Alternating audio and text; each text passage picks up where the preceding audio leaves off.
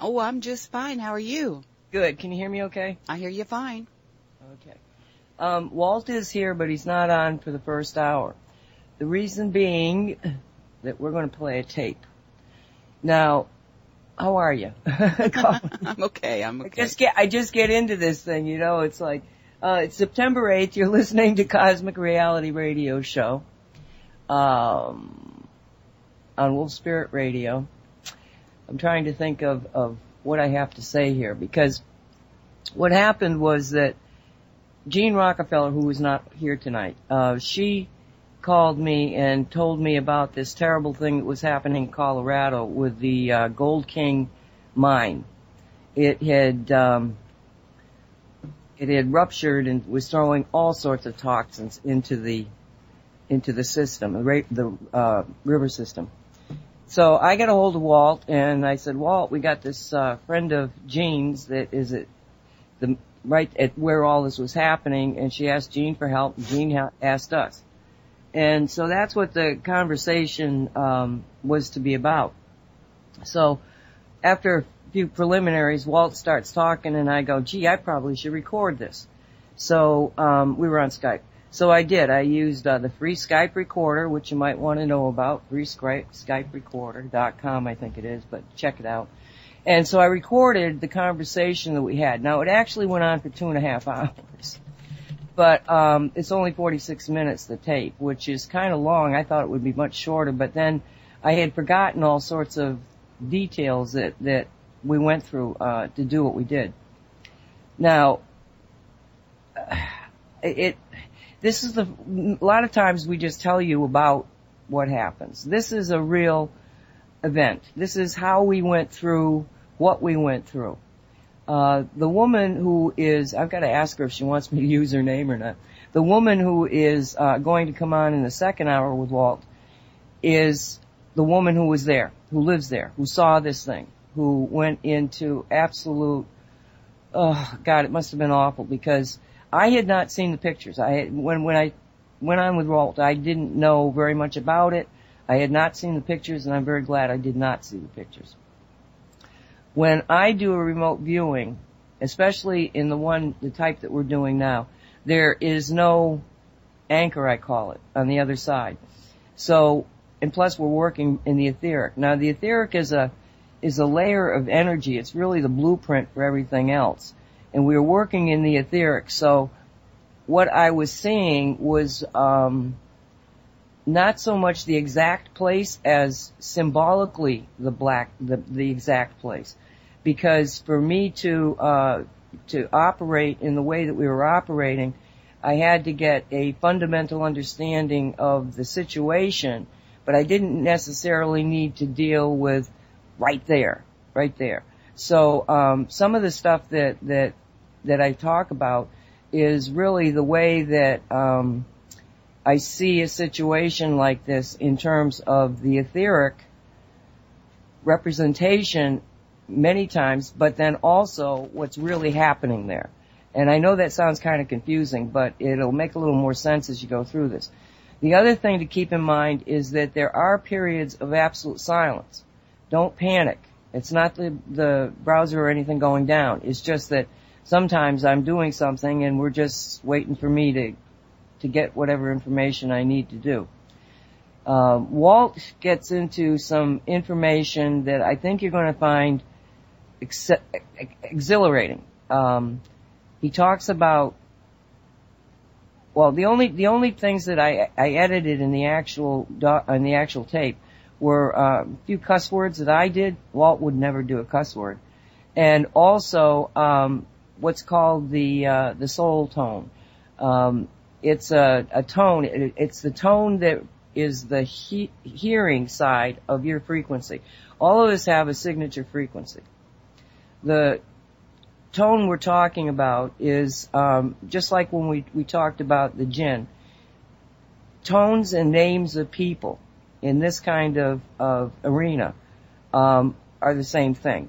You have a name, but that name is a tone. Nancy. It's a tone, Nancy. And when you're dealing from your soul base, your, your whole connected bioelectromagnetic fields, you actually have a signature that is unique only to you. And that unique signature has a tone. Um, Walt was able, well, we didn't know about this until he was given a tone, my tone for me and his tone for him. So, um, without any further ado, um, Colleen's going to put it on, and we will see you in 46 minutes or so. I do believe you will find it fascinating. It's um, it's kind of the way we do our thing. So, hopefully, hopefully you all stick around, and uh, thank you, Colleen. Oh, you're welcome. Here we go. Yes, I ask if the energy of the shungite grid could be enlisted in working at uh, repairing the river. It said yes. Um, open up your chat. I want to type a text. Um, the elementals of the water, they're not called devas or elves or any or fairies. They're called undines. U N D I N E S. Uh huh. Sometimes some authors spell it with an O. and I asked if the contamination is strong enough to hurt them, and I got a yes. So I asked Gaia, have you taken them, have you pulled them out of the area before they get hurt? And I got a yes. And then I asked, I was remembering after you, I hung up with you, I was remembering what you said, that one of your pendants was taken to be replicated. So I, I thought, well, if the jinn are, if the jinn are able to surround each undine with a fullerene field, would the undines be able to work on the water without being hurt? And I got, uh, yes. Then, uh, I asked if the, the turtle that I'm making for Anelia, I modified the magnetic resonator inside, uh, to make it a little bit stronger even. It has two plates as opposed to one and I was asking if the turtle were to be placed in a tributary of the river, if it would help heal the river, and I got yes. Uh, I don't know if this, wherever, I don't know where this person lives, it would be ideal to put a turtle upstream of wherever this mine is and then downstream so that first off it's charging the water, the clean water that's, because I take it that this didn't happen at the very birth of the river. It happens so somewhere in the middle. The, uh, Jean's friend is actually below where the the spill is. Okay. So she's right. She's she's not on the river. She's on a tributary, but that's been affected because of the the spill above her. Okay. Um, however, and I, I I wondered about this myself, and um, yes, it's true that it would be nice if we were above it, but we know that when I put the magnet and, and anything on a, the cold water intake, it went back too. It went upstream. upstream and downstream. Up, upstream and downstream because linear terms and it, this thing doesn't care. right, right, right. Because again, it's it's it's the vibration of the molecules. So whether the molecules are traveling downstream, there's still a body of molecules, and it should it it shouldn't matter where it's put in. Correct. Plus, there's the beauty of the programmability of the shungite that it'll do what you ask it. So if you're asking it, you know, go all the way to the birth of the river, it'll do that. Um, what I got was that it, okay, this is, this is the problem, is that we've been pulled into the old world's reality. Oh, okay. Right? That's not in our reality. That's not happened in our reality. We're still clean. Alright? Mm. However, out of compassion and empathy and because somebody there asked Jean who asked us. Alright? Now we have to respond if we're going to be compassionate and understand where they're coming from. So, um, and it's, and it's, it, it's the storyline and the witnessing. Okay? It's the, the 3D needs to have a physical, we can't do it etherically like we can on Mars or with the Jinn Nation or any of that we have to be able to give them a physical object with which to, to place in the, in the water. And the jinn then will make sure that it is protected. You know, they'll probably start playing ball with it or something. so I take it this woman's property is on the edge, on the shore of this? Uh, I'm not sure. I am absolutely not sure. And I said, Jean, she said, no, she said she just got an email from this woman explaining that she was, in fact, part, involved in this spill. And so then Jean thought, well, maybe we had something that we could we could do. And um, so I said, so she doesn't know anything about this device, or you know, because we we've, we've got to get with her to say, you know, this is what we need you to do. At first, I'm thinking, oh, if we throw it in the water, it's going to start going. It'll be taken by the, you know, the the waters, and and you know, it could end up on the shore. You know, I mean, I went totally into 3D because I'm dealing. I have to deal there for a little bit, you know, and um, then I realized, no, she said it was a tributary. Okay, so it's a tributary. The the and, and they're polluted. It means that the water's not running into the Colorado; it's coming from the Colorado, which means that yes, we have to be able to have a, a resonant field that goes up the river, um, and that it's not going to get wherever that tributary is going to go. I don't think. Well, like I say, then then I talked to. Uh, to to Jen and um Did she forward you this person's email? No, no, we haven't got that far yet. Oh, okay, so that you two can, you know. I'm actually I'm actually recording this because I didn't know what would happen, and I said to Jean, the best thing for me to do is just I'll record what if, if you know if something special happens, I'll you know I'll just have it on recording so that she'd know. But um no, the more I think about it, it's more that we have to have a storyline. Okay, so Walt and Nancy got together and they got with Jean and Jean's friend, and they gave her the device, and the device got thrown into the water, and magically, with the help of the Jinn and the elementals, because yes, to to, to protect the element, that was what I said. Think think of the animals. You know, so um, I my how close are you to getting this finished for uh, Anelia? Uh, I I did the the pour. Uh, the, uh, today at noon. So tomorrow, all I have to do is put them together and put the resin between the two, so that'll cure and that'll be one more day. So okay, so let's use that one for the Colorado. Did okay. You, did you imbue it with energies for Amelia, or you were? Right now, it's it's running the the the the, uh, the oxygen tone. Okay, all right. Plus the power. Uh, since you do that remote viewing thing, can you remote view the power one and tell me what is the color? It's running oxygen, which happens to be the same tone as abundance. Um. Well, it's mostly white. Oh, interesting. It's got like a blue tinge to it. But it's not, it's like a weird thing because it's, um, the blue is more, it, okay, it's, it's, it's like a, um, a light, uh, robin eggs blue kind of thing. Light blue but it's on the edges of the color. It's like you'll see it like almost like a halo of color, uh, whereas the rest of it is is blue and actually, I mean white. It is actually um, looks like oxygen. It looks like little little bubbles of oxygen. Okay. That's Perfect. Then that's the right uh, that's the right frequency for it. Would seem so. And then, well, now, did you ask them if we needed to add anything to, to the device or you just well, talked I, about the device and they said it would work? I was asking if it would help, uh, at healing.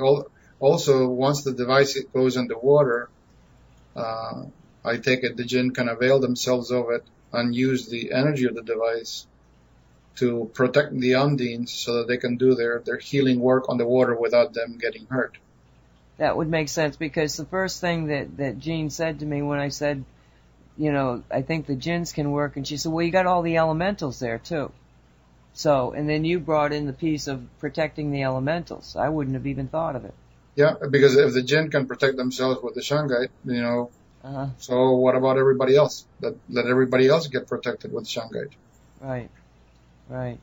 So, and the other thing I was asking if it was also conceivable, but you said that something physical is needed. I was thinking in terms of the same way that you have the that portal in the Gulf. I said if there were portals installed along the length of the river, can they help to transmute, clear, and release this contamination? And I got a yes on the pendulum, but just because I got a yes doesn't mean that it has to be done. Well, no, we should do it because um, we need the 3D storyline, but that doesn't mean that it keeps us from doing etheric work.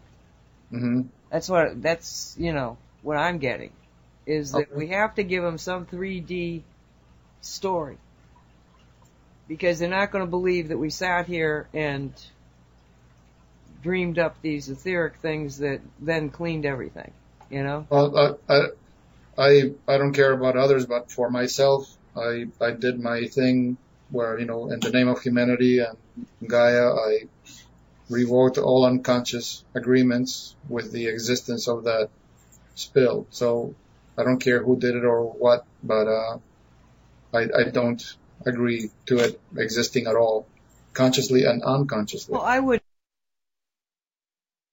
Okay, so what are we going to do about, uh, shall we put up an etheric, did they give you any blueprint for what the etheric system should look like? What did they, did you get? So the thing that I envisioned that I was asking is uh, along the length of the river is uh, tetrahedrons, like the like the portals in the Gulf, Okay, and then if uh, if the Jinn can pull power from the shungite grid, use that power to protect the Undines, you know, produce fullerene fields around them, and then use that power on the on the etheric portals. So, I'm, I'm getting that it should be the, um, Sun Gaia device. oh, okay. Not, uh, you mean those as opposed to tetrahedrons? Yeah. So Oh, they no, can, no, no, no, no, uh, now what I'm saying. Ooh, what am I saying?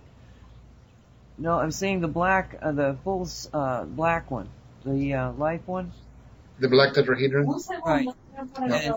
¿Te das cuenta que lo que es? Hold on. What? Parece aguas. Okay. No manda largo. Oh, parece agua. Um, so the tetrahedron that you have with the, What we need to do, what we need to do is think in terms of creating the, yeah, the black, the black tetrahedron, but at each of the three points, okay, it's, four, huh? four. Tetrahedron has four points. No, the base. Oh, okay, the Okay, base. the base. I'm sorry. At the base, um, the the sun Gaias have to be the base. Oh, like a miniature version of it? Yeah, like they're gonna like yes. Well, no, we actually think of the sun Gaia as the as the size that we're gonna work from. Okay, and then the tetrahedron is gonna come off of it, but the the sun Gaia needs to be there in order to do something with Gaia's energy and that something something to do with balancing with Gaia. They don't want it sitting. They don't want the peer. Oh, okay. Oh, okay. They're going to create a vortex. See, there's no place to send this. This is this shit has got to be destroyed. Okay, so there's it's not like a vortex where we we can put something there and send it home. It's a vortex that will pull in all of this garbage stuff. Okay, inside it. All right, and then what they'll do is that they'll use the oxygen creator to basically just cook it until it, it, it you know, the shungite and the oxygen, it's, it, it'll just bring it back to its elementals and, and be okay. Can the shungite grid or the turtle pulse the frequency to neutralize this, Well, that's what it's going to do.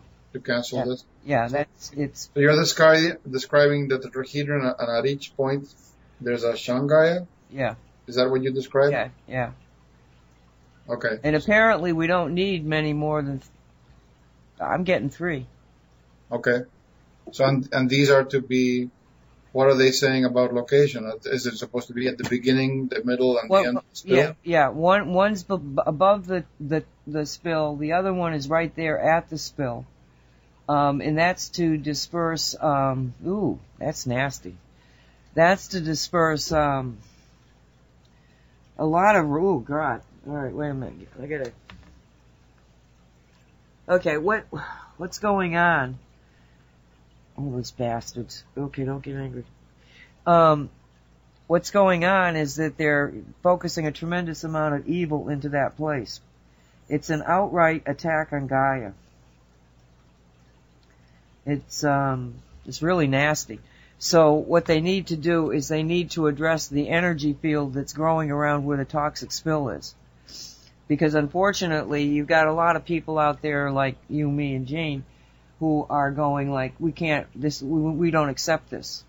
But there's an awful lot of people out there that really get their jollies off of the, oh, catastrophe, oh, you know, death. I mean, unfortunately, there's an evil that's out there that, that keeps raising its little head.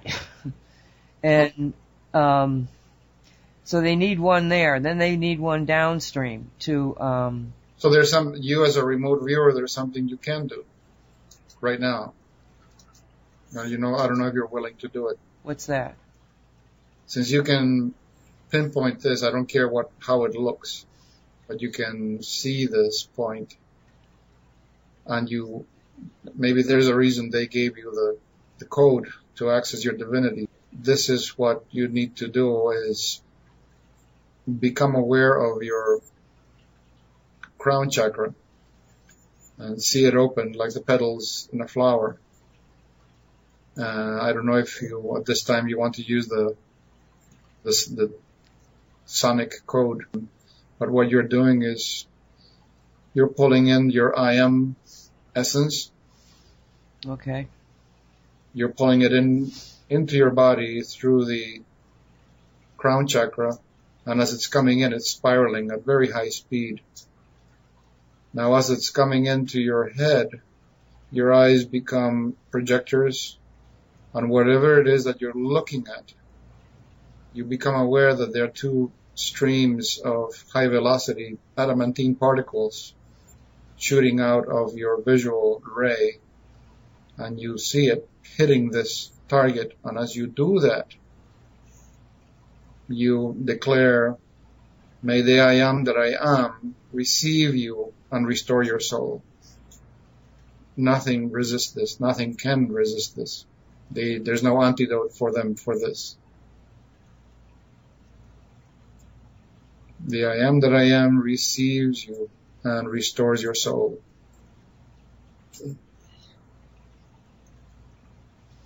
Well, shit, that's fun. What? What did you witness? Well, I, I just kept focusing on the. It, it's it's interesting because it's it's like, um, it's almost like I'm top I'm I'm on top of the ravine, and looking across the river, but not exactly because it's most it's it's like there's I'm halfway down. I'm like halfway down the ravine. There's st- there's still stuff above me. There's ground above me. There's ground below me. But I've got this overview perspective of the river, and what I'm feeling or rep- what's being represented is is like um, mines, but old-fashioned mines, you know, with the wood and stuff. And Yep, the trusses. the trusses and stuff all over to the right. And in the middle of where the river is, from where that mine is, and, and again, it's more like where I am, you know, it's not above me, it's just sort of, well, it's a little bit above me, but it's not much above me. But I'm at at that same level. And there was this huge gunk of just awful energy that was suspended through the entire ravine area. And, um, that's what I said. When I got there, it was like, oh crap, what is this stuff? You know, and it's, it was all thought energy. It wasn't, uh, you know, I'm not seeing anything particularly sorcerer in it. You know, it, it's thought energy. It's weird human friggin' thought energy. And, um, so then when you just stepped me through that, I kept just staring at it. Um, you know, etherically, got my eyes closed. I was just staring at it and it, it dissipated, but it sort of dissipated as if every single person that had put that evil thought in that position, it, the thought got sucked back into them. And I'm sure that there was millions of people that suddenly had a, a tremendous uh, awakening. That it Yeah. was like, you know, I mean, it, all I can tell you is that I, I felt the connection to all these people, and then I saw it the, their thought form just be sucked back into them, carrying the, um, releasing the soul image to it. Did you, Restoring, restoring. you see the uh, the streams of particles coming out of your eyes? Oh well, yeah, but you you taught me how to do that before. I I knew that. That was that's why I can do it so quickly. I've learned so much from you. Yeah. There, there's no antidote for that. It just it just has to because the the, the uh, I learned this from the Norman Paulsen book. He I believe he's still alive. He owns a a kind of spiritual retreat in Santa Barbara, and he was a young man when he was with Yogananda, and he the one reason he couldn't remain in the in the fellowship with Yogananda is because he had other stuff to do. He was, you know, he came to do like spiritual warrior stuff. And when he was at the lowest of the low, he lost. He, the, he lost his wife because the wife left him and she couldn't, he couldn't see their child. He lost his job. I mean, everything that he had worked for just disintegrated. He was stuck in a hospital with a broken foot. He was in traction. So he, he had reached the bottom of the bottom. And at that moment when he was in the hospital, um, he was, he had to confront the form of Lucifer and describes this as a, he says you could tell right away that he, this is a, a creature from another civilization and another time because he describes this 12 foot man, uh, covered in shiny metallic clothing that felt alive. Wink, wink, you know, David Wilcock. And he's wearing like a, like a tiny, shiny, uh, helmet. And he's carrying this long flute and he confronts him. He looks down at him because he's in the bed with a broken foot. And he says, you think a, a powerless pup like you can hurt me? So he picked up the flute and he starts playing and he could see in his mind's eye that he was the, the, the sound of that flute was making people kind of crazy. They wanted to get up in arms and start, you know, riots and fighting and war in different parts of the world. So that's when he, he did his thing and he opened up his crown chakra, allowing his I am presence to pour in. And when the, the two beams of adamantine particles hit the body of Lucifer, they started evaporating like smoke. He started from the head down, and when the, the beams were down to the waistline, it's like he, uh, he, the, he says that it, it looked ridiculous. The two legs went up into the air and they hit the roof, and they were like thrashing about, trying to get out of the room. And he finally d- dissolved the whole thing. So that night, you know, that form of Lucifer was defeated and and the remaining of the days that he was there in the hospital at night, the uh, the entities, the dark etheric entities, kept circling around him, you know, like sharks around a, a barge, around the raft, but they wouldn't get near him because they were afraid of him. And one of them said to him, "He who defeats Lucifer must take his place." And he and he responded back, "What?" he was so big I could never fit him in my book of life. I mean, just dismissed him. But that was uh, a tremendous battle, and that's where I learned that. And that was the thing because he explains in the book the reason these creatures, these entities, fell to the depths that they fell is because in their uh, thirst for adventure and discovery and learning, they went to parts of the universe where they lost their connection to source. And that made them crazy. It, it made them totally bonkers. And from that moment on, all they wanted is somehow, some way to get back to source. So they figured, okay, if we gather up enough energy, you know, we start consuming the energy of other beings, we'll be able to make it back home. So that's why he makes that declaration. Receive you and restore your soul because that's what that's what they want. They want source, and that's why they went crazy. They lost source. So, if any of this makes sense to you, Yes, it does. Now, let me ask you this. Could we do it again, but this time actually put something there? such as Well, such as the etheric devices we were just talking about. But more than that, um, compassion and empathy? Yeah, and it's it's Gaia the one that's putting the devices. I mean, we're just witnessing it, and she's the the one putting the energy. Right. In a little purple ray, you know, Sure. a little little stew of of just positive energy. Yeah, since you can witness the place, you can seal the whole place up. So, or you could even conceivably put just one huge, gigantic fullerene encompassing whatever property is, whatever the size of this mine is. Wrap it up in a giant fullerene. So, I, I was requesting that it be shut down permanently. Let this be a lesson to everyone. Just put it out of business. Shut it up. Seal it. Do whatever you need. Just stop this all mining operations there. I mean, that was my request, but it makes I know, no- I know nothing about what caused it or started it or nothing. And in the article in Facebook, the EPA is claiming responsibility that one of their employees made a mistake, but then I don't know. Well, I I said uh, Sean, um, he was he was reading uh, a discussion about the, what this this other guy had said. If you do this, this is what's going to happen. And he was he was reading the guy's report. You know, it's going to you're going to put the water in there. The water's going to back up. It's going to go through all the fissures. It's going to and he and he even gave how much pressure would be built up. Um, and that once the pressure built up to a certain point, it would just start blowing rock apart. And once that happened, it was no stopping anything.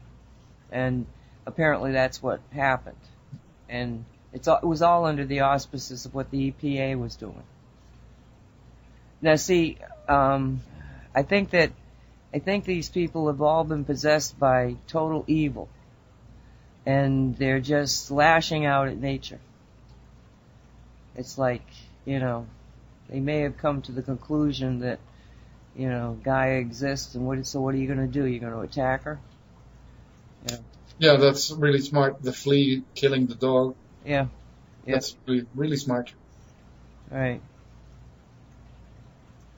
Well, it's um so Okay, so, so talk me talk me through it again. Only this time we're gonna we're gonna put stuff there too. okay. We're just so gonna make it a. We're gonna think of it as a fullerene, um, right, right in that cavern, not too big a fullerene, and we're gonna just full it, fill full it. We're gonna fill it with all of this good um, compassion, the purple ray, empathy. Um, that's all we need, I think, and just you know fill it so that it, c- it continually beams out. It just become a beacon of. of So you don't want to surround the mine with the fullerene. You want to put fullerenes inside the mine. I want to get a No, I want. Okay, we can. We can put a. We can. We can just stop all the stuff. You know, I mean, yes, we can put a fullerene around that stuff to stop it. But I'm more concerned about having an opportunity where so many people are focused in on this that every time they focus in on it, they're going to inadvertently hit this compassion, this purple ray, this awakening ray, this empathy energy that they're because their focus is on it. Sound right? correct. Okay, now as far as the mines go,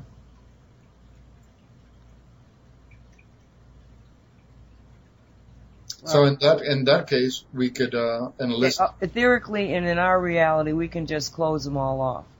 We can just have mother just squeeze them shut. Okay, not a problem. Just squeeze them shut, lock everything into place, and um, but then you still got all the toxins in there, so that's not going to work. So, um,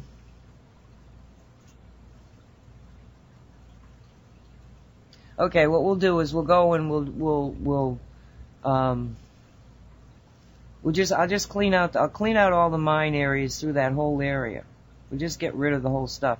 But first, I want to put that energy thing there. Okay, so Okay. we'll go back in and we'll build a fullerene that's the size of the cavern, like I explained to you. Just think of think of yourself being halfway up the cavern and this river below What- you. What do you want the fullerene to be made of? The purple ray or adamantine particles? The adamantine particles is it's a trap. Whoever looks at it is going to get hit with this I like that. liberating thing. So you can visualize a fractal fullerene made up of infinite number of uh, adamantine particles. So and what is an adamantine particle? These are the high velocity particles. They're the only way to describe them is divine energy. That's why there's no antidote to it. Okay, dokie. And you can, you have your tonal code, so you can invoke your divinity to come in and do that. Okay, talk me through it too. We're gonna start with the chakra and all that. Okay, so breathe in deeply to get the energy circulating. And you're just going to become aware of the crown chakra opening up like flower petals. So at one point, anybody looking at you might think you're wearing a, a little crown on your head. And as it opens up, the I am presence that uh, shares a you you share a chakra with your higher self, which is about a hand's breadth above your head. So that's like a like a portal there. So as your crown chakra opens, through that chakra you can allow your I am presence to pour into you, and then your eyes become living projectors for this energy. So as you're witnessing this cavern, allowing, you know, the adamantine particles to pour in through you, you see them assembling themselves as a, not only a fullerene field, but a fractal fullerene field, that each node is a fullerene, and each node of that is a fullerene, and, uh, and so on into infinity. So this fractal fullerene field made up of adamantine particles is to be stationed here permanently to transmute and liberate energies, anything that is of a negative spin. And because of the nature of the fullerene, it works throughout all dimensions. From first dimension all the way up to the 12th dimension. It is present everywhere. You cannot go around it or bypass it. There is no loophole for a fullerene. It is conscious, it's alive, and whoever becomes aware of it is going to be automatically hit with adamantine particles.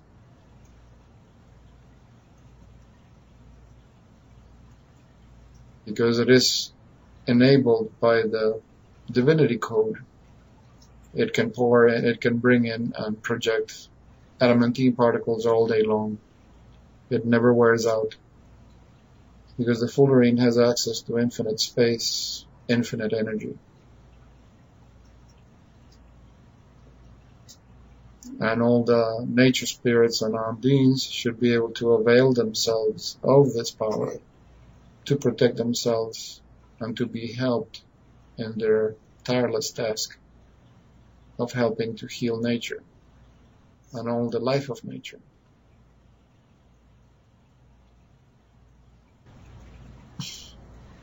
Okay, what what's so interesting about it is that um, at first I couldn't get locked into the river at all. I was like in space, and that's where the fullerene was created. Mm-hmm. And then it, it I well, I sort of was following it more than it doing anything, and it went over the cavern and set it set itself down just so very very gently in there, you know and then um, I I decided that you would not talk me through the emotion thing, putting in the the compassion and the the you know the purple ray was there, but the compassion wasn't. So I opened up my heart chakra, and when I did, I connected with the reality dialer and the energies that are there, and then that connected me to the cube. It etherically duplicated itself and ended up right in the middle of the fullerene. Mm. Okay. Perfect. Then when you started to talk about the elementals, um, it was like flashes of energy came off of this this uh, fullerene and smacked every animal and every um, elemental in through the area and just covered them Not. Yeah, with a fullerene. It was a fullerene. Yeah, because it just was this white light around him, but now that I look at it, it's fullerene.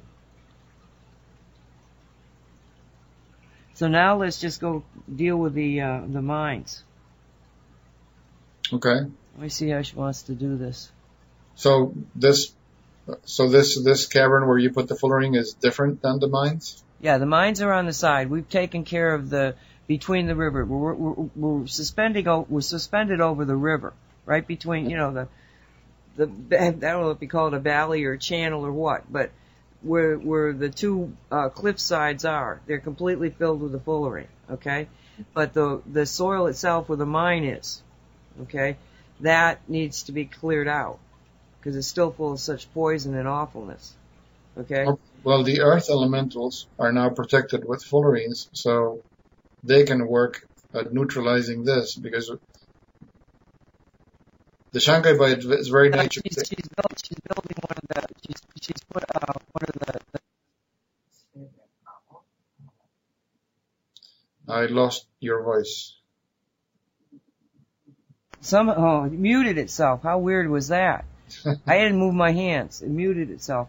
Okay, um, I think what happened is that I might have bumped it or, I don't know. Anyway, okay, so what she's doing is she's putting up a life, um, pyramid, a tetrahedron. The, the black one, just like, you know, we got in the zapper. hmm And, sh and basically she's just sucking that stuff up, putting it in there. Because it, it can be. That's the that's the thing that I was going to ask. It can be demanifested. Exactly what she's doing. Half of it is already in the quantum, and it can just be dematerialized. Right. That's what she's doing. And the, that's the the beauty of the shungite. That anything noxious gets just gets uh, deactivated. Okay, let's put those other three in in uh, in place. Uh, well, actually, they're no, they're not there yet.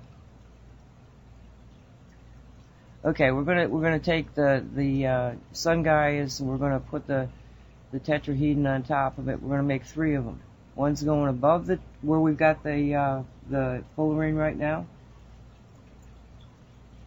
No, no, we don't do one above. We do one below. Or three of them are all below. below. Uh, below the toxin because nothing nothing is nothing is the the fullerene is, we don't have to go above the river above where the fullerene is the fullerene is there all we're going to do is clear out the water right now as quickly as possible Okay. all right so they want all three of them downriver Okay. equidistant I don't know what that computes in miles just equidistance and they need the three of them because of the cohesion Okay. did I say that right cohesion Mm-hmm. good well, not cohesion. It's the coherence. coherence. There it is. I knew I was wrong. Okay. All right. So let me see. Where are we at? Okay. There's gin all over the place.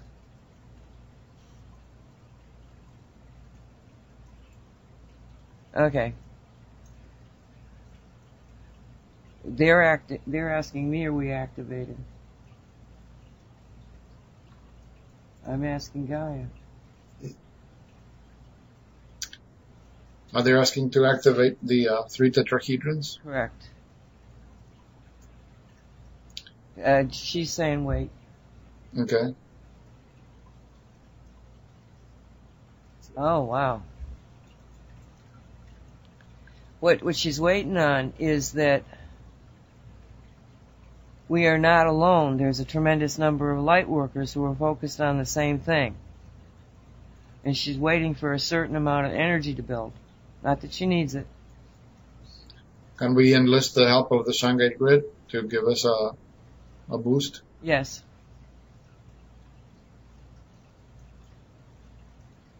So let the shungite grid come in and feed each of these three tetrahedrons. Well, it's more than that. Um, there's people out there that are doing basically the same thing we are. With what, what I'm getting is that um, the Shungite grid, just turn it on, turn it on full blast, boom, boom, powers up, Okay? Now the power that's up is going to be used by all those other people. Like Jean is probably doing this now. Okay. You know, anybody that is connected to the, the, whatever we're connected to, is, uh, got the mission that we, we gotta focus in on this thing. So, those people are all focusing in on it. The satellite system is pulled, has gone way up in power so that their thoughts are now going to be imbued with more, not so much power as um, uh, they're developing the same frequency. And it's when that frequency gets to a certain point, those things are going to turn on. And there's going to be a backlash, a backlash when they turn on towards the, everybody that's doing this, and they're going to have like a aha moment, an awakening of some sort. This is big. This is much bigger than I thought we were going to get into.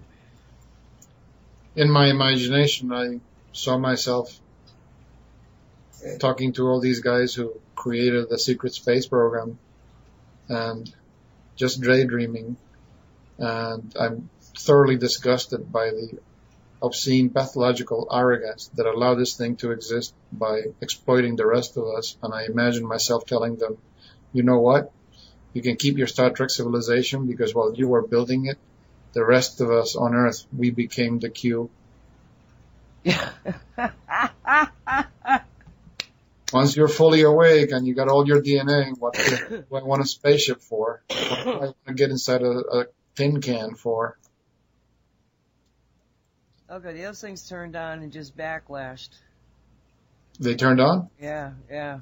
They just, it wasn't, a, it wasn't a big, I thought it was going to be like, turn on and boom, hit these people. No. they're turning, it, they're turned on and, um, it's a gentle, it's a very gentle, uh, frequency that's being sent back over the same network that just got, that they sent it out. All these people out there, all these light workers are about to, um, to change drastically. So th- this is this is feeding back on the light workers or feeding back on the guys who. No, it's feeding back on the light workers what we just did because they they sent all this energy into the into Colorado to fix it. hmm when we turned on the satellites to full power, their thoughts, their energy, you know, their beam, okay, got completely energized with the shungite. And because we, as the witnesses, are knowing what we're doing with the field, that field got empowered that thought form. So it's like a huge thought form, but the thought form, it's like the dream cities. Mm. Remember how the dream cities were being created because of the energy from the people? It's the Yep, same yep. sort of thing. So there's this huge thought form that is in, a, in, in, in reality what is allowing what we're doing to work. Yes, Gaia could do it by herself, but not really. Not at this point in the game. She needs us to be there. She needs the witnessing. She needs, Plus, it's our duty because as humans, we broke it, we fix it. and we have to have a story.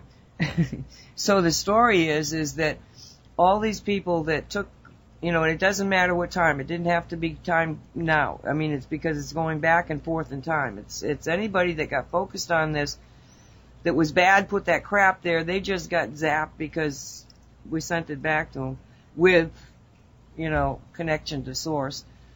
These guys that are light workers put the energy out there.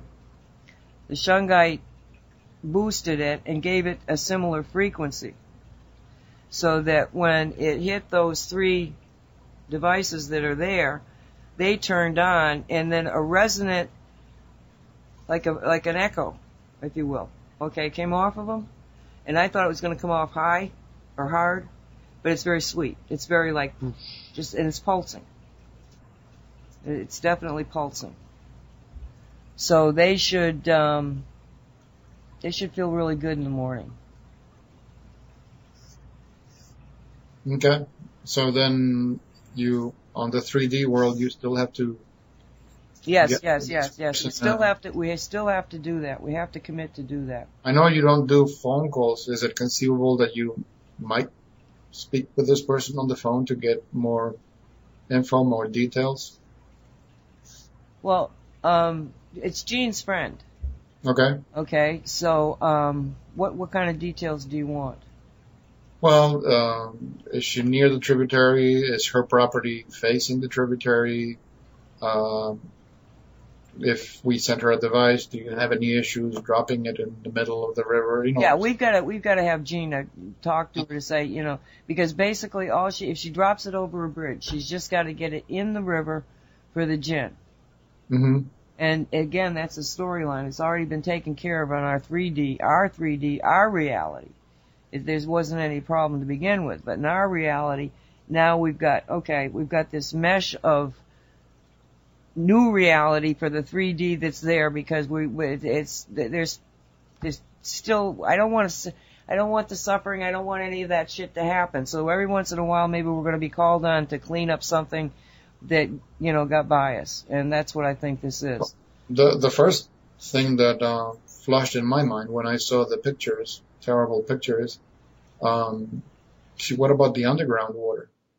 You know, that the river is not waterproof. It is, you know, the, the, that water that's flowing along the river is seeping into the earth. Uh, cleaning the river is secondary, considering that you might contaminate the aquifers for centuries. So this was, you know, like you said, major disaster. It was almost like a smaller version of the Gulf thing, Or a larger version. or larger version. yeah. Alrighty, we are live. Okay, Linda, um, Linda's on, I think. Um, I Okay. Uh, Hi.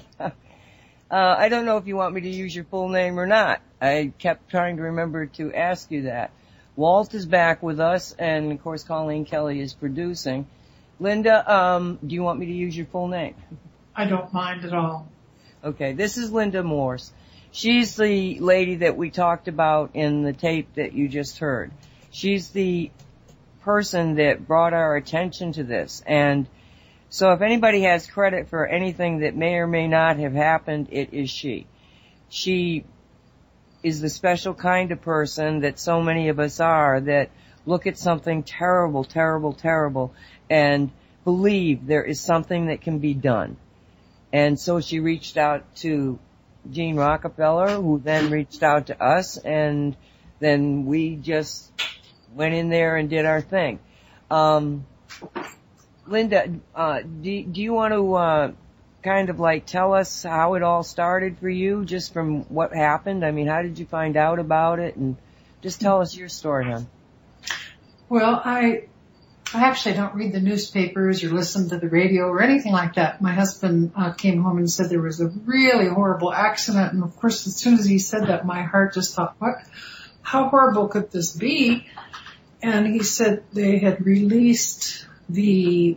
Uh, at first, they said it was a hundred million gallon or uh, one million gallons from the gold mine. Um, up in Silverton that they were, the EPA was on and it rushed down into the, just like this rivulet ended up being this huge amount of, um, toxic waste that ended up in the Animas River, which has been going on for a number of years, trickle here, trickle there.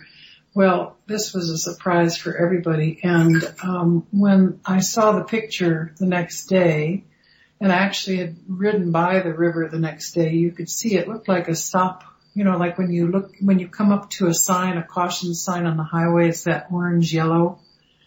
That was the river. And the picture that had been taken were these three kayakers and you could see where the river was blue green and here came this long, this, you know, this whole huge uh, dump that was that color.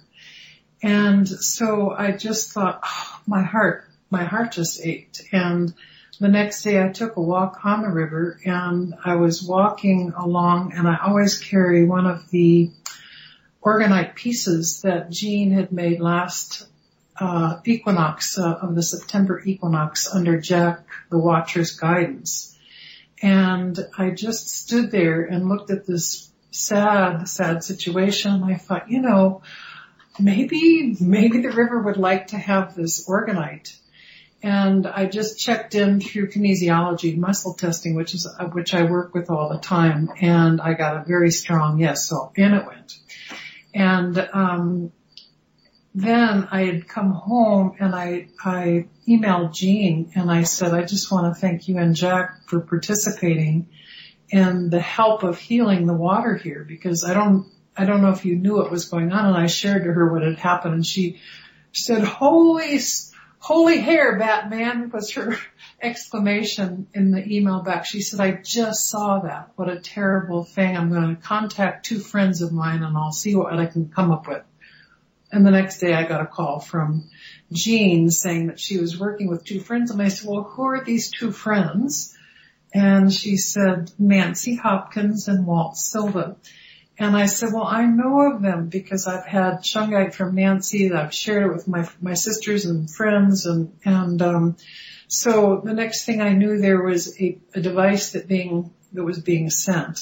And um, I did take it up and put it in the water um, the, the day after it arrived. So I, I would like to just thank anybody who is listening and anybody who is out there to listen in the future because Walt reminded me that Nancy had told him that there weren't just a handful of light workers that were working on this. There were many, many people. And I know if you're listening to this and if you're connected this in some way that you were a part of that healing. So thank you.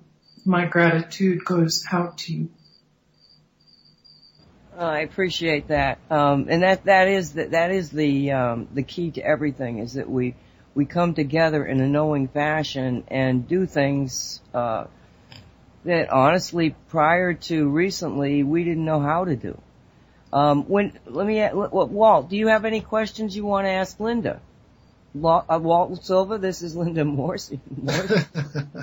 Sorry, I just had to un- unmute myself. Hi, Linda. How are you?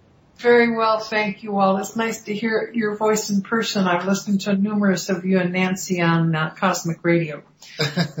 and you're well tonight? Uh, I'm sorry? Repeat. And are you well? Oh, yes, thank you. Great. Nice weather we're having here.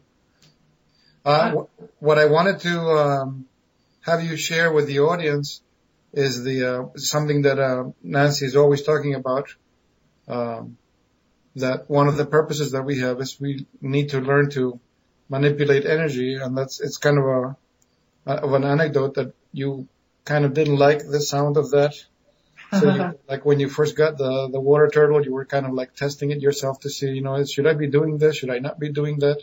So I thought that was an interesting bit of, uh, of what you experienced on your end, you know, when you got the device. You weren't 100% sure at first, but then you did your thing to determine that yes, it, uh, you know, it is correct and you should go ahead and do it.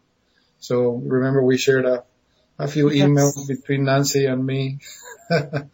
Yes, about the word manipulate because um, yeah, I, I loved how you informed me, and I, my sisters and I talk all the time, and I and I sent it on to them for them to also have the inspiration. Manipulate can be something positive, and um, the first place I went to was the dictionary, and I looked up the word um, manipulate, and the first definition that came, which is often the most you know proper or the the most used was that it was manipulating um, a device or you know some kind of um, it, it reminded me of an electronic thing the way it was describing it, but it wasn't manipulating uh, people with an ill intent.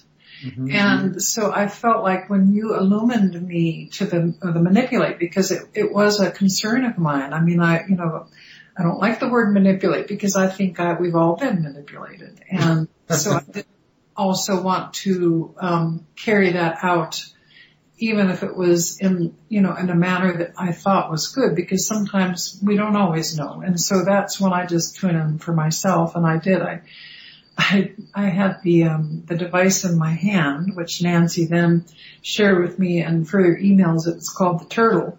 So I had the turtle in my hand and um and I just asked several different ways and I would just get such a strong yes. And so I was actually all ready to go. It had come in Monday's mail and I was already to go. I checked the mail in the evening. I was already to go Tuesday morning. And I thought, great. I have this wonderful opportunity, this window that I can go up, uh, cause I was going to go way north of town and, um, drop it in at Baker's Bridge, which is a, you know, a, a famous place here in Durango. And it's, I thought, well, maybe I should just check in with the river herself and find out when she'd like to receive it. And then I got a very strong tomorrow. It was like Wednesday. It's like, oh, okay, I guess I'm going Wednesday. So I did. I went up Wednesday and along with the turtle, I dropped in um, four drops each of two crop circle essences that address like the original beautiful construct of water on our planet when it was very pristine. So that went along with the um, the turtle. So So how many days has it been now or, or weeks since you toasted?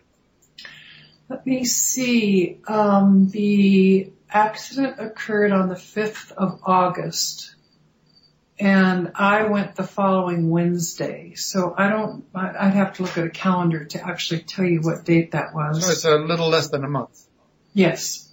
Okay. Have you uh, been back to the river recently? Has the appearance of the water, has it changed texture or color or something? Yes, it has. It's, you know, the, um, it, it actually looked better, uh, probably about four or five days out when I had actually dropped the river, uh, dropped the turtle into the river. I, um, ha- happened to be in a conversation with a, an older couple that were walking by and they told me that um, she comes every summer and she sketches the river and she says it's still milky. You know, it's still a milky color, even though it was much, much, much better. And um, I've, you know, walked several times on the river since then and, it looks quite nice. Um, I can't, I have to help and feel that it, is the result of um, your collaborative effort, our collaborative effort, everybody's collaborative effort with the turtle. So when you tossed it in, it, it looked that orange ye- yellow color that you saw in pictures? No, that was when it was still looking milky according to this. I mean, and I thought it looked Oh. much better, but it was, uh, she said it's still mil- a milky color. You know, not everything had come and washed through. And Oh. you actually still see a little bit of residue around the rocks as the river has gone down a bit lower. You can Mhm. see an orange residue around the rocks and a bit on the, on the, um, on the bank. Now you told us that there had been, um, uh, they investigated the water purity and in the fish and they came, it came to be good. Yes. I heard this report on Friday. There was a local report and they said there had been no chronic ill effects that had taken place. And uh, I thought, well, guess what, y'all? guess what? so I'm sure the turtle is, help. And Jean, um, Jean had checked in after, you know, I shared with her and she said, I just checked in with the river and there were four entities working on that and uh, they were water beings and uh, that along with the turtle and I think everybody's good wishes and their their intentions. Just so I can clarify, you actually did not hear the tape that we played in the first hour? I did not hear the tape, but I listened to it um, when you and I first communicated, Nancy. You had sent me the link to that, so I did listen to it about the adamantine particles and how you you and Walt had come um, about talking about you know participating in this. And um, one of the things that that really struck me about that part of the tape, or the whole the whole thing that you talked about that Now, just so I can clarify for the audience, she's talking about the radio show that we did where we just basically told the story, not the tape. See, and the, the tape was actually a recording of what we did, uh, Linda, and I will send you a copy of that because it, it goes through blow by blow. It's, it's at, it, it was recorded as it happened. So there's a lot of more details in there because to be honest, when I'm doing a remote viewing, I'm focusing so much on what I'm seeing that the recording mechanism in my brain doesn't work very well. And oh, so, fantastic. Thank you for So- that. Can't yes. excited. Yeah, and and so Walt actually, well, most of the time, except we got this recording now, he remembers more of what I say than I do. So um, that that's the difference. Is that this is actually the the blow by blow description of it, which I will get to you. I'm sorry to interrupt you, but I just wanted to clarify that. Thank you. And is it is it okay if I share that with my sisters or some other people? Oh, absolutely, absolutely. Okay. Wonderful. And the and the thing is that if anything, all of this work should just be an example because if in every community you put together a group of, let's say, weather people, weather like the weather, uh, you, you wouldn't have to deal anymore with like a tornado destruction or anything because all you have to do is as soon as you hear the report, just get five or ten people in the room to start meditating and they can just dissolve the thing or just push it away. I mean, we, we, this past winter, we flabbergasted, uh, there's a lady living in Freeport, Maine. Her name is uh, Carol Hemingway. Uh, she's a veteran astrologer and she handles clients from all over the world. And this past winter, she was kind of, uh, in a really bad state. She was super worried because there was this major storm coming over that was going to hit them. And the meteorolo- the, uh, the weather guy on the, on the TV was saying that he was going to be working overtime. He was going to stay on the, at the station reporting hour by hour to tell people, you know, the best route to get from here to there and, you know, get your supplies and stay home. And I said to my mom, why don't you do your thing with the storms that you always do? And she goes, okay, you know, very matter of fact. And then the next thing I know, I get this huge email from Carol. She says, I could not believe the, the man on the TV.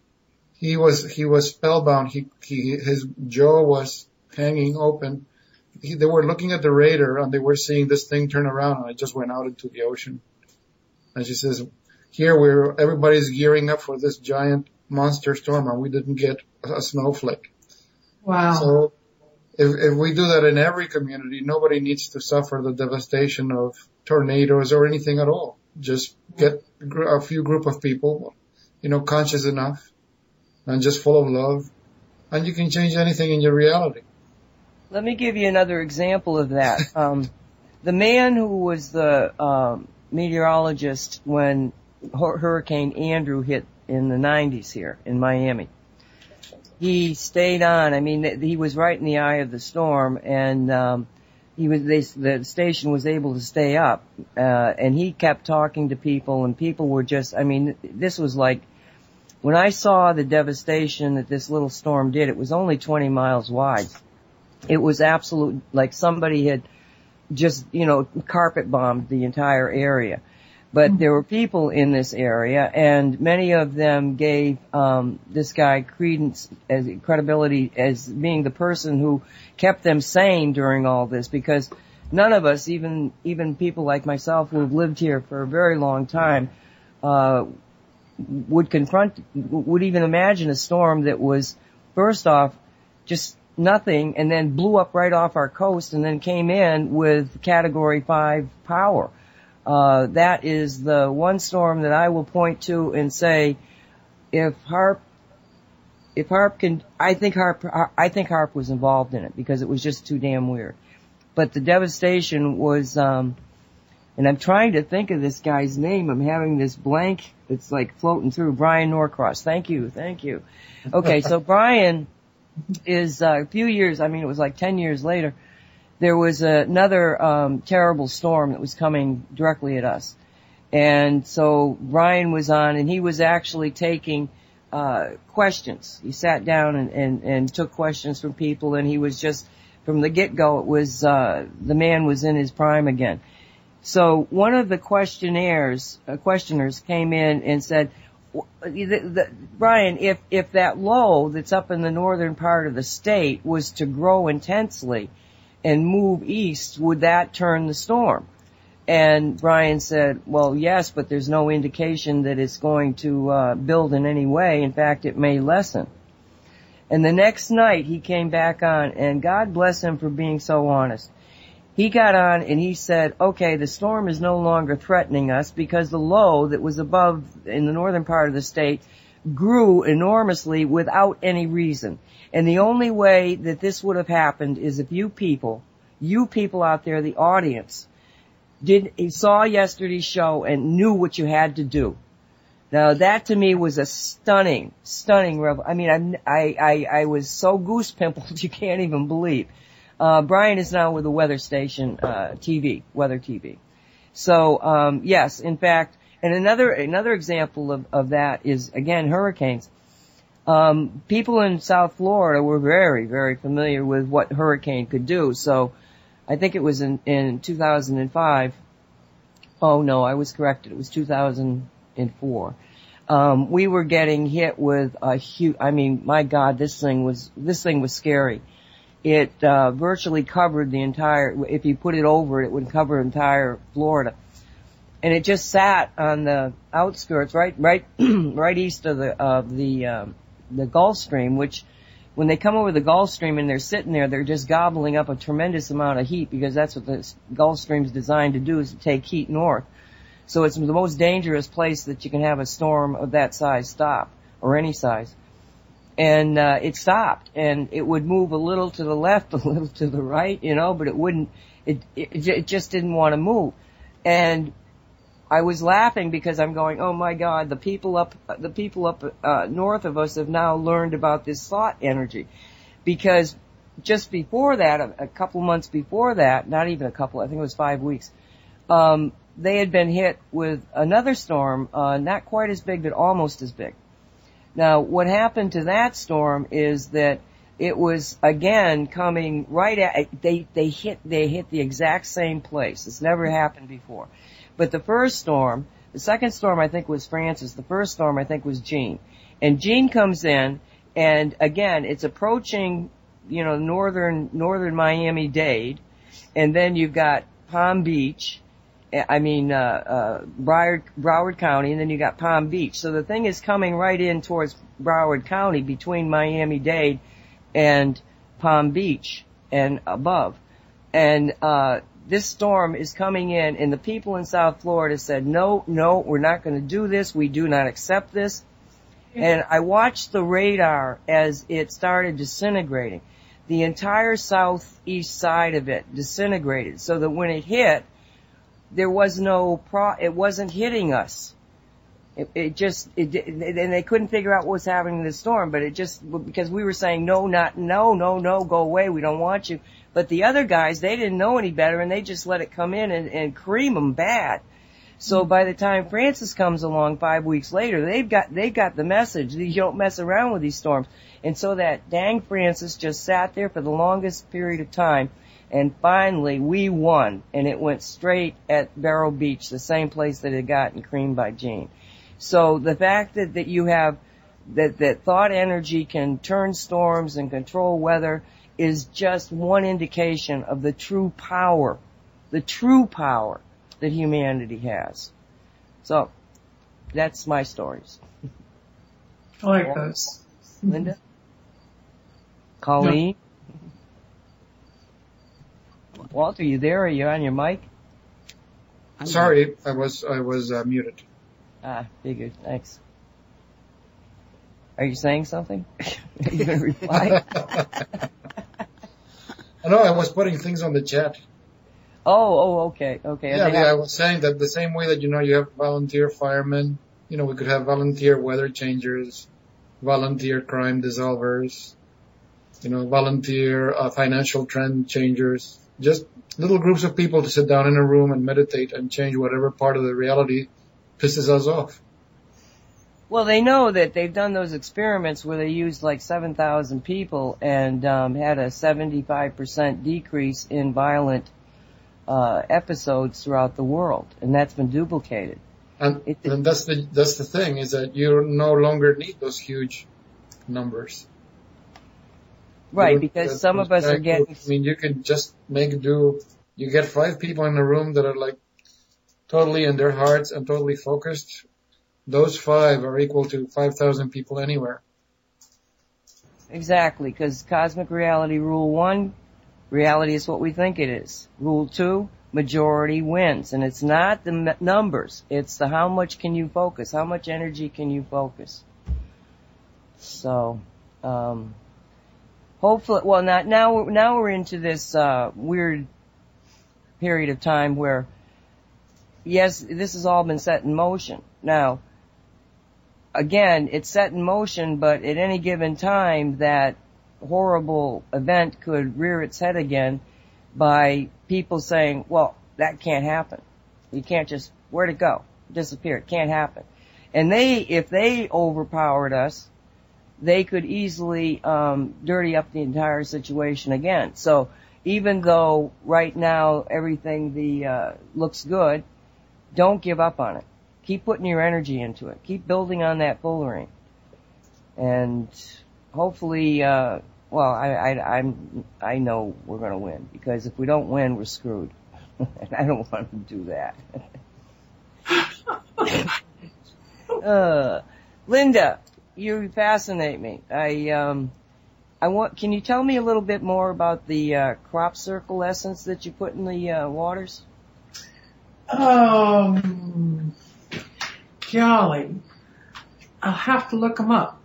One, um, one is called Tesla Water, and this is from a group out of North Carolina called um, Not Made by Hands, and they have studied uh, crop circle essences. They actually have a woman, I love this name, Angel Rose O'Grady, and she goes into the Akashic records and she um, determines what the beings who've sent them, what they mean, and then she has another woman named Barbara Lamb who's an, uh, an English gal and she's uh, been studying and been around crop circles for 25 years or so.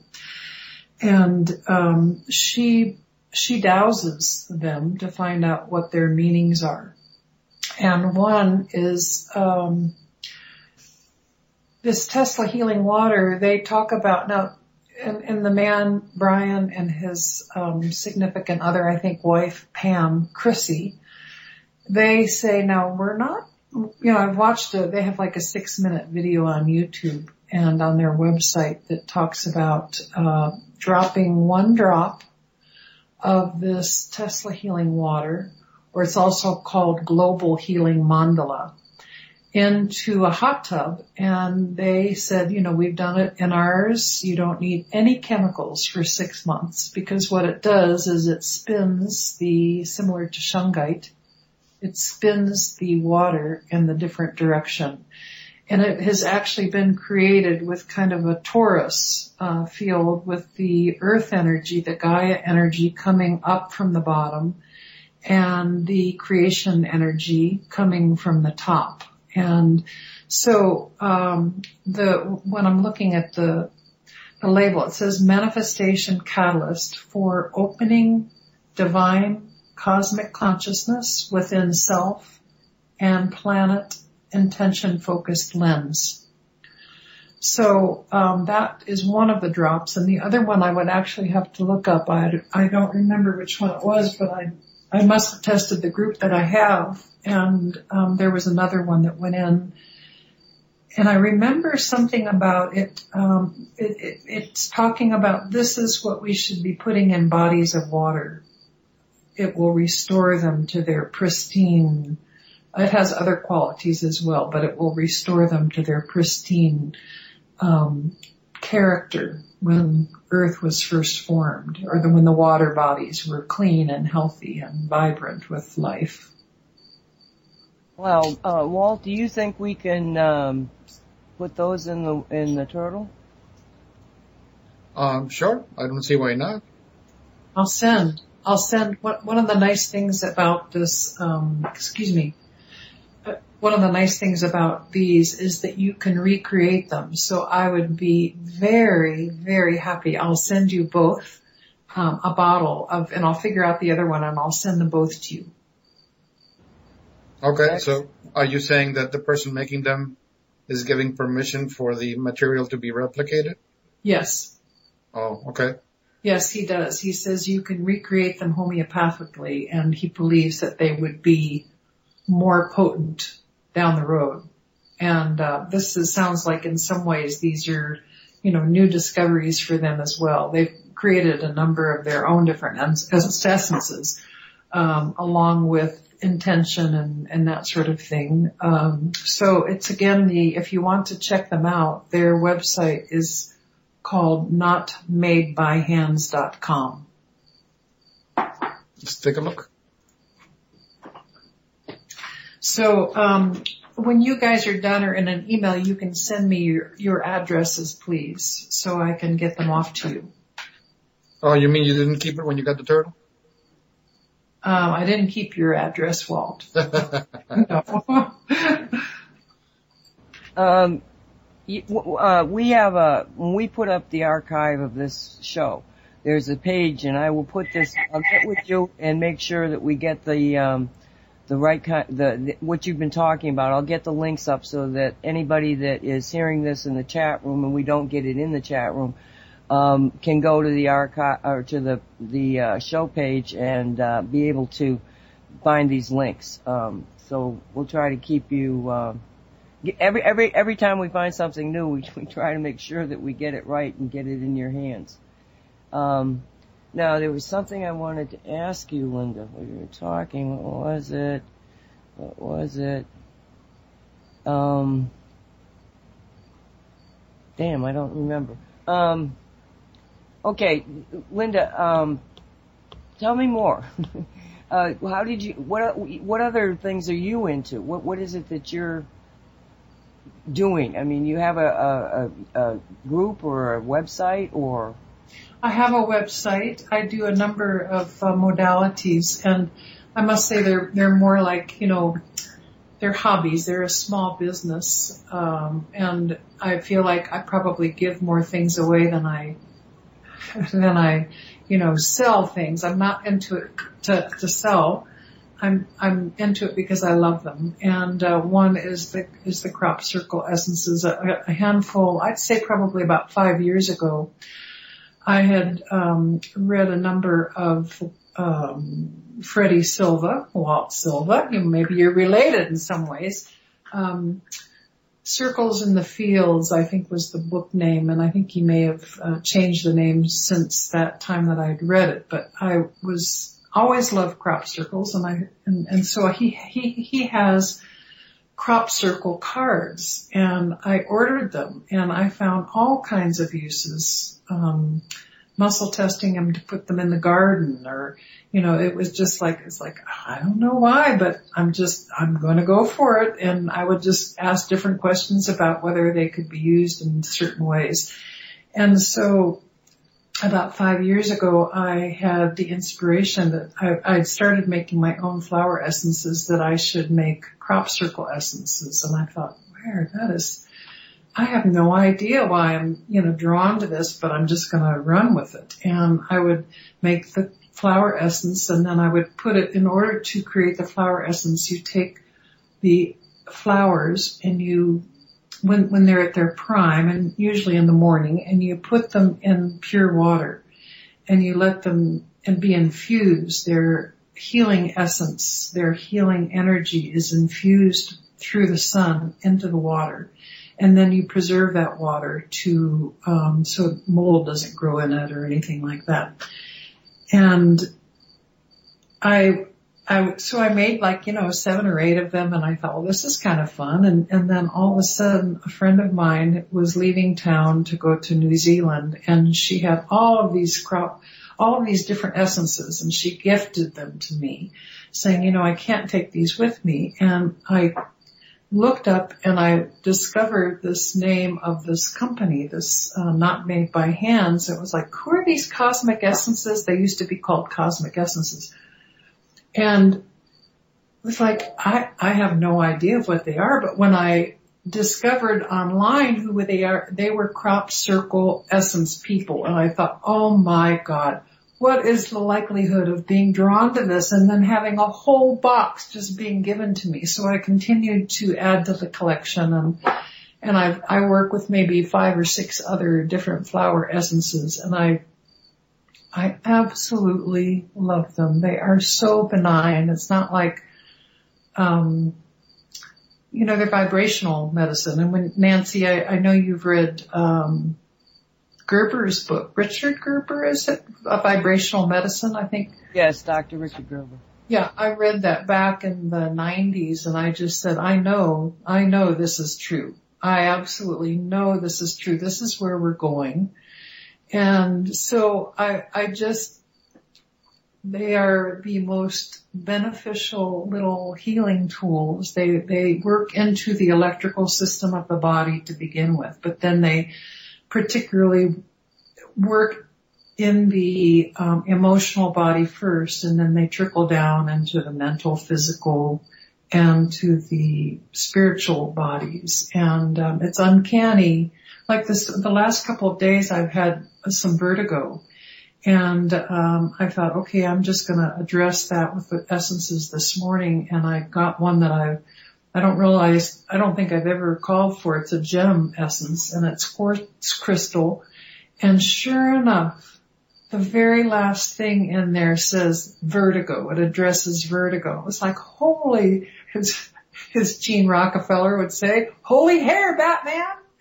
So, um, you just can't go wrong with them. Uh, they have brought more synchronous, particularly the crop circle essences have brought more synchronicity and allow me to see synchronicity in my life. Uh, and it, it, it, this is like with you guys, you know, half the books that you talk about reading, Walt, I've read and the people, Nancy, you said, you know, you, you put up David Wilcock. I follow David Wilcock. Um, I've been reading these kind of things for many, many years. So I feel like, um, our family, there's, I feel like I'm family with y'all. Well, it's obvious that you belong to the same group that makes the crop circles.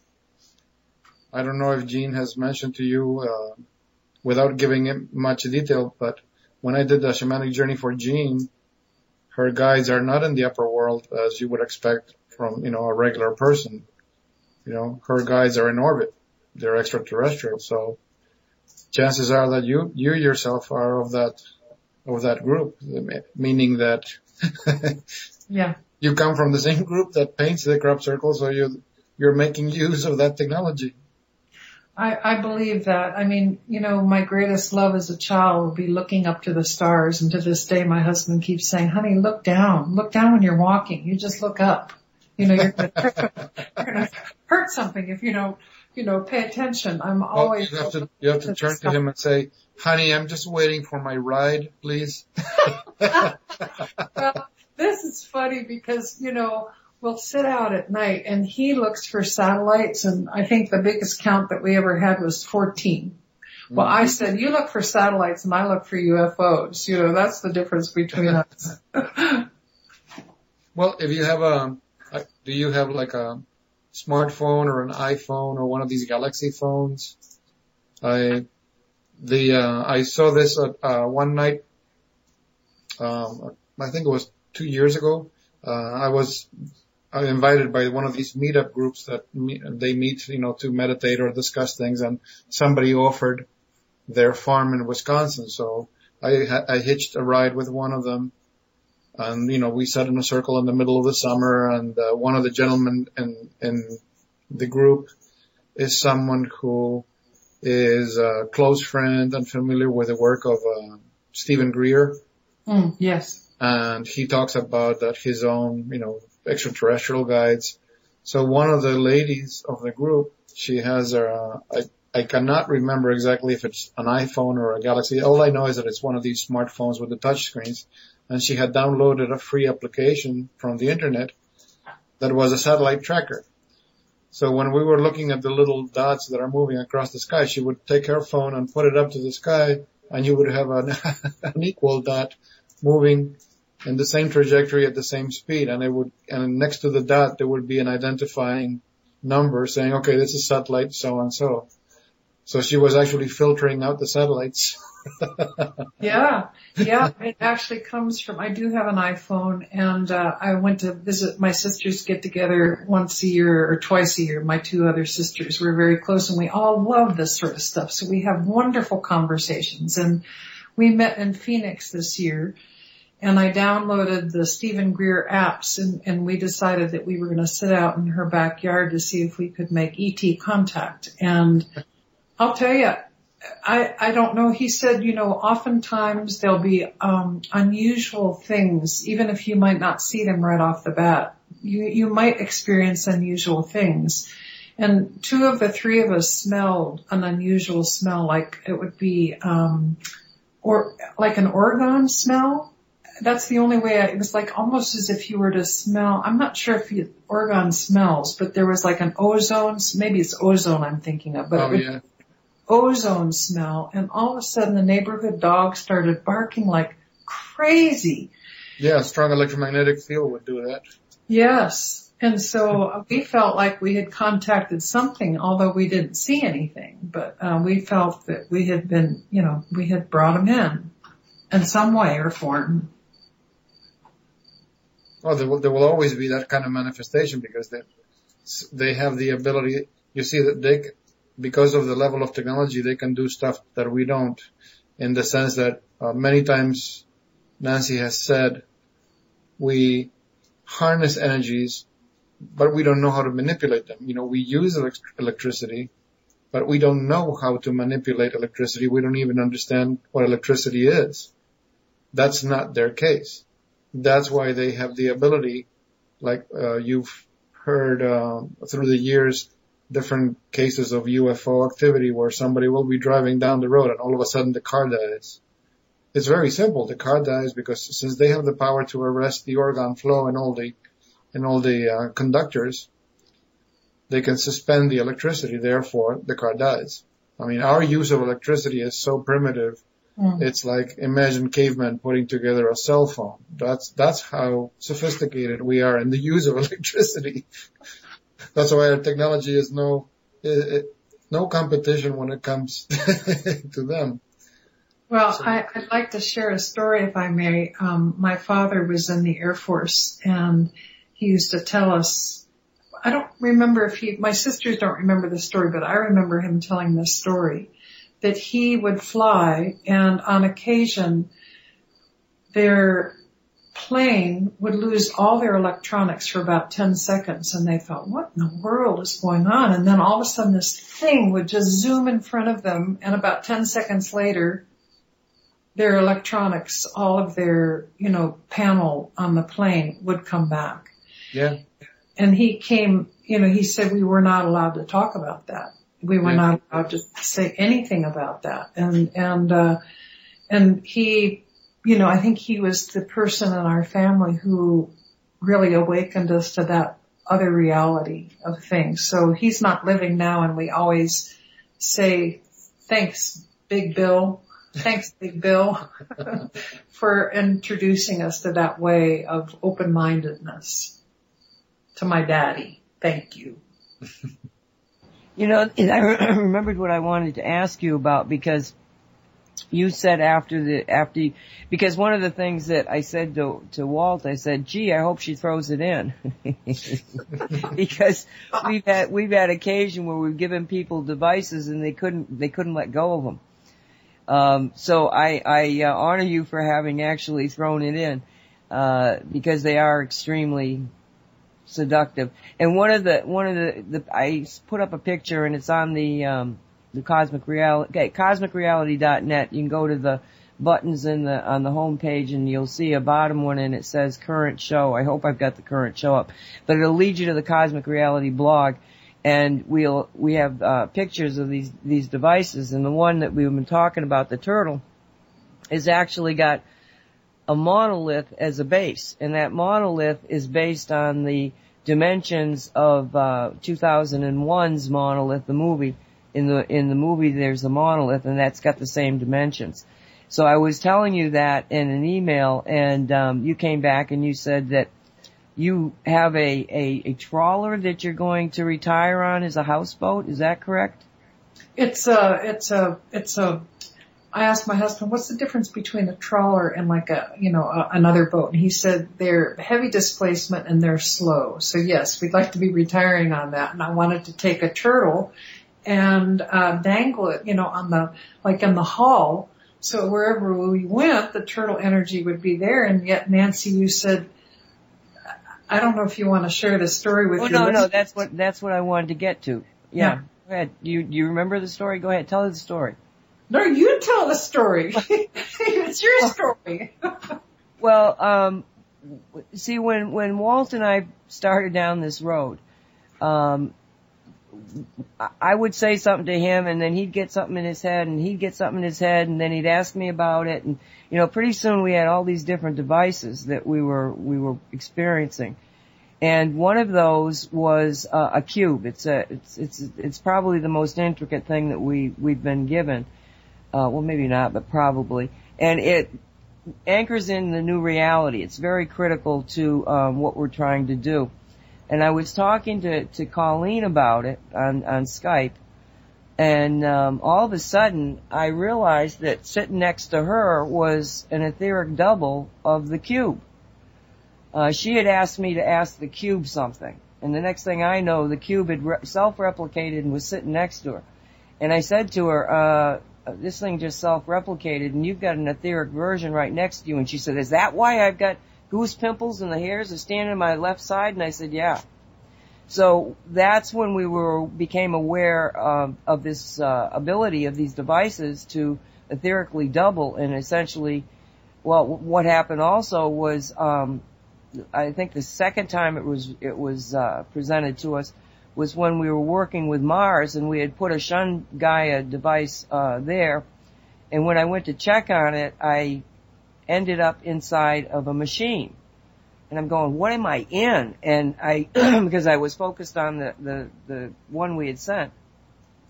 And so I stepped out of the machine and I'm in this big building and then I get farther away from the building. So now I'm looking down from above and I can see that the Shun Gaia has self-replicated millions of times, and that it was actually uh, re. It was posi- all these things were positioned over the ley line of Mars that had been dis- almost destroyed, and they were reactivating it. So we knew that this was the ability of these these devices to do this.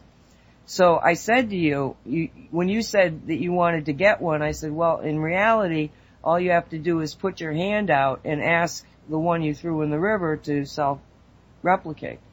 And so then I just told you that, and then what happened? Well, that night, I, I read your email and I thought, hmm, interesting. And I thought, what would that be like to just put my hand out? You said the basis of it is oxygen.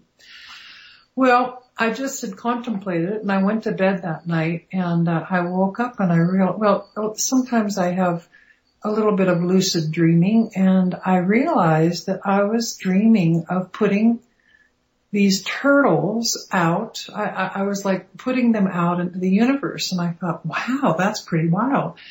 And I'd gotten up to go to the bathroom, went back to sleep and I realized that these turtles were going out and it was like coming from a holographic point and they were going out in arcs, like spreading themselves throughout the cosmos.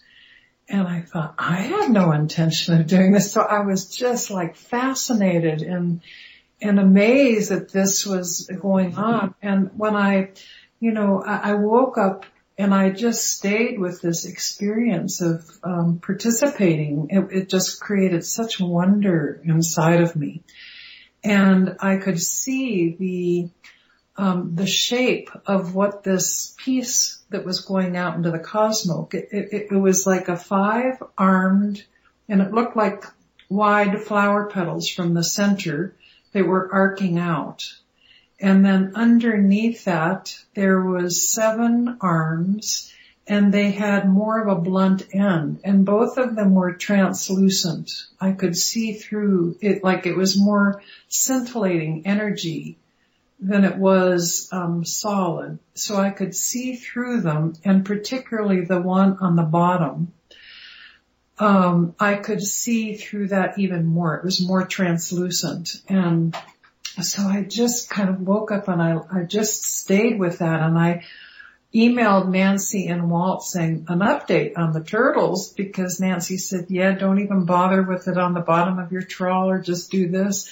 And I thought, my goodness, I must have taken it to heart in some way. And Nancy says, I could see exactly what you're talking about, you know, this thing that went out there. So I wondered if you had actually remote viewed that out into the universe somehow, Nancy. Well, yeah, because you would it, you you you were lucid dreaming, so I couldn't get into your head.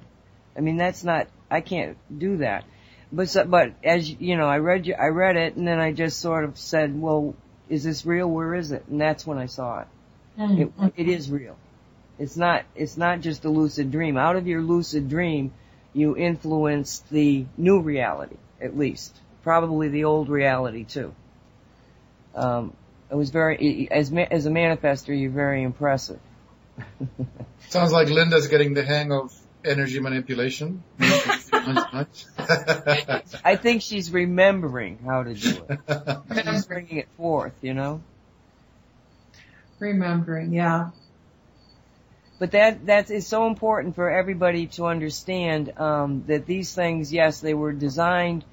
Well, we when when Walt and I were designing, well, I can't. I I'm, I I just sort of get an idea in my head, and he's the one that makes it real. But um, the concept of creating an etheric for anything of these devices is because of something that um, Walt told me. Now we designed them so that they would create uh, oxygen in water, and oxygen purifies water. So that was the focus of what we were doing. But like so many of these devices, they have multiple multiple functionality. And so, Walt, can you just share that um, lucid dream that you had where you were in that uh, machine going through the forest? Oh, um, and it was it wasn't a lucid dream. It was actually uh, meditation. Oh, okay. I've always through the years I've always listened to the uh, musical compositions of Tom Kenyon, and he's the gentleman who channels the Hathor from Venus, the same beings that were physically here during the time of ancient Egypt.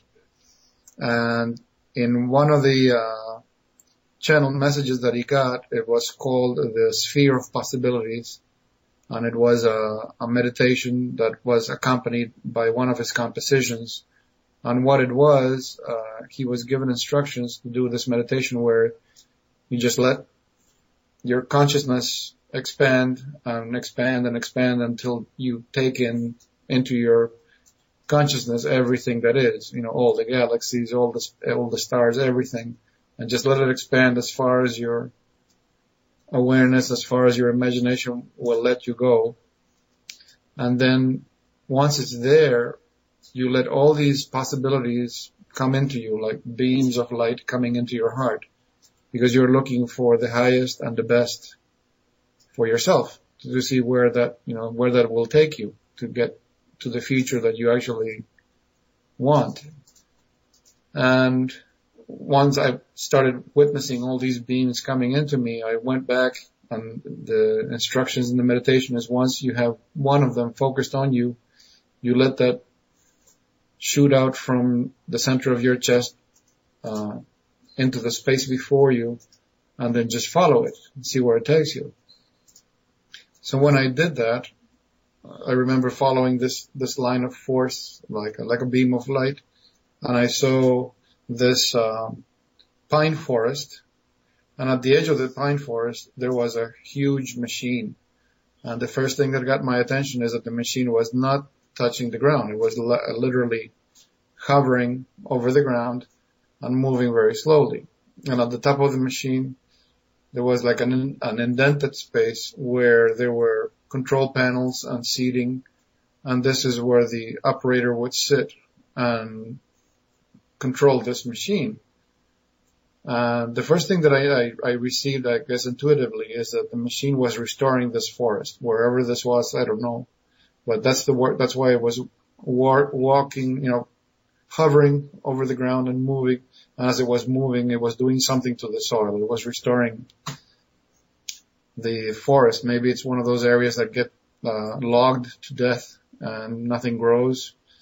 Uh, the the second thing I noticed is that the person at the control was a younger version of me, and I didn't want to come back. I mean, he was like so happy and so fulfilled, and I thought, oh my God, this is. I just don't want to leave. to go back to, you know, paying debts and paying bills and all of that. And at the time I had a, job to go to, I don't know, horror of horrors, but that, you know, you can't do that. You, at one point you have to come back. But, uh, as I was leaving, the detail that I noticed is the shape of this vessel seen from the side is the shape of the turtle. I know after all this, after all these years that I did that meditation, I remember picking up the, uh, the turtle and looking at it in profile. You know, you see the long side of the monolith and then the lens on top of that and the semi-flat top of the lens. And I said to Nancy, this is it. This is the shape that that machine had. so, you know, who, who, who would have thunk it that I would be, you know, putting together something that uh, looked like something I had seen in a, in a meditation, but I thought that was funny. Well, the download I got when he told me about it was that um, because the frequency of oxygen is also the frequency of abundance, that what we were being told is that this is not just strictly for an environment of water. This is for everything. This covers, you know, depleted forests will be abundant with life type of thing. So when you were compelled to send it out into the universe in the way that you did, Linda, um, it made so much sense to me. Mm-hmm. You know, it's like, yeah, yeah, that's exactly what it's all about. So you want to give your um, your web your website, please, Linda? Do you have one?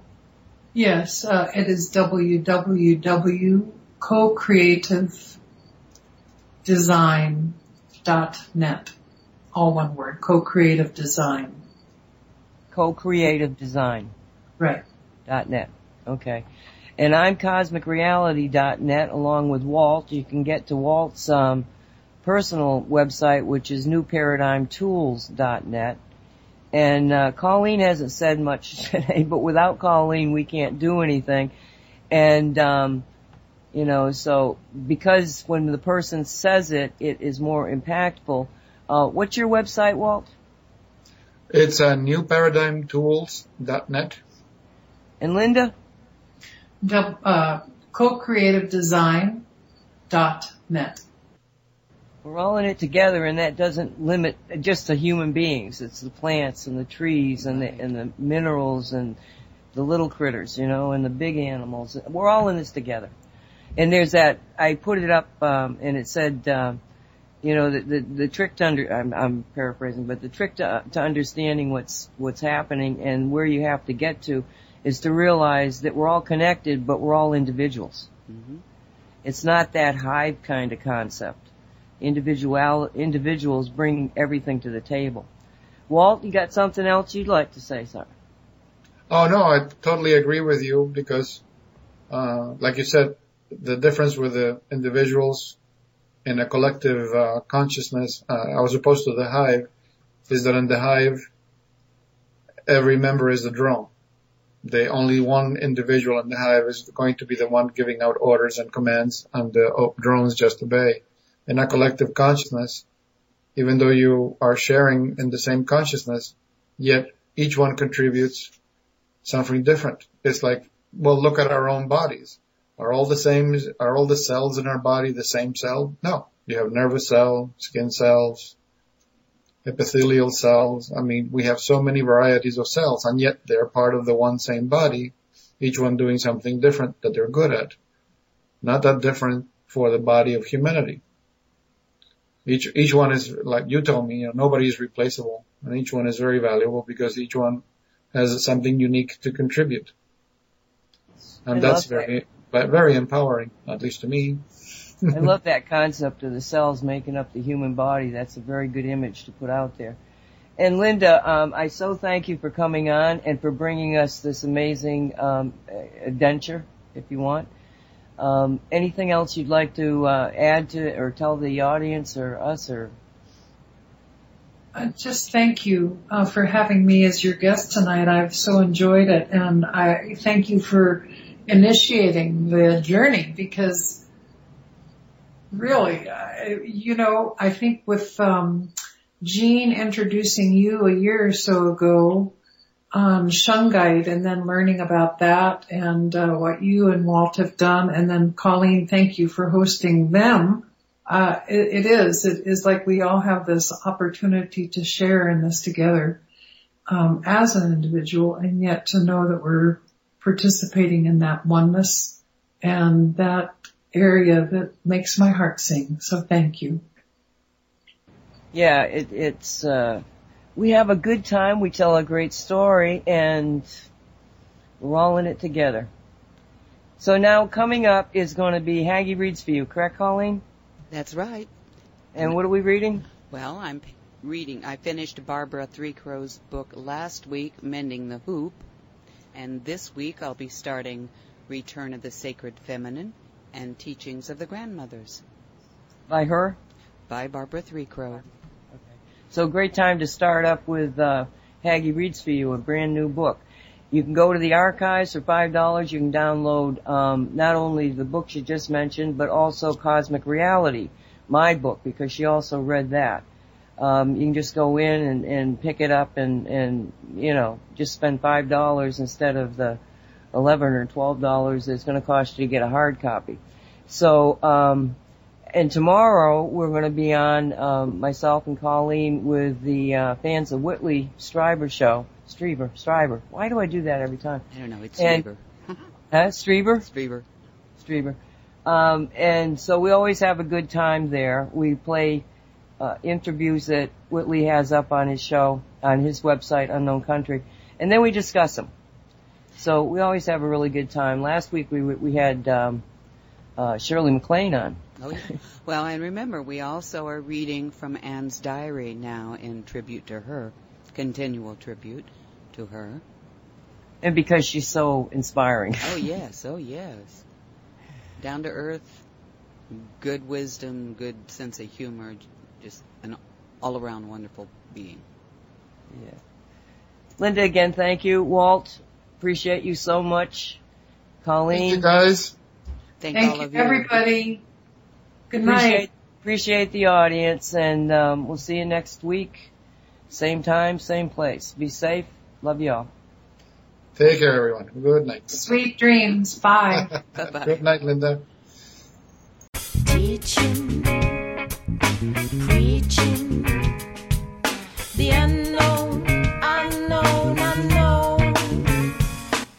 have been listening to the Cosmic Reality Radio Show, produced by Cosmic Reality Radio. Thank you for listening.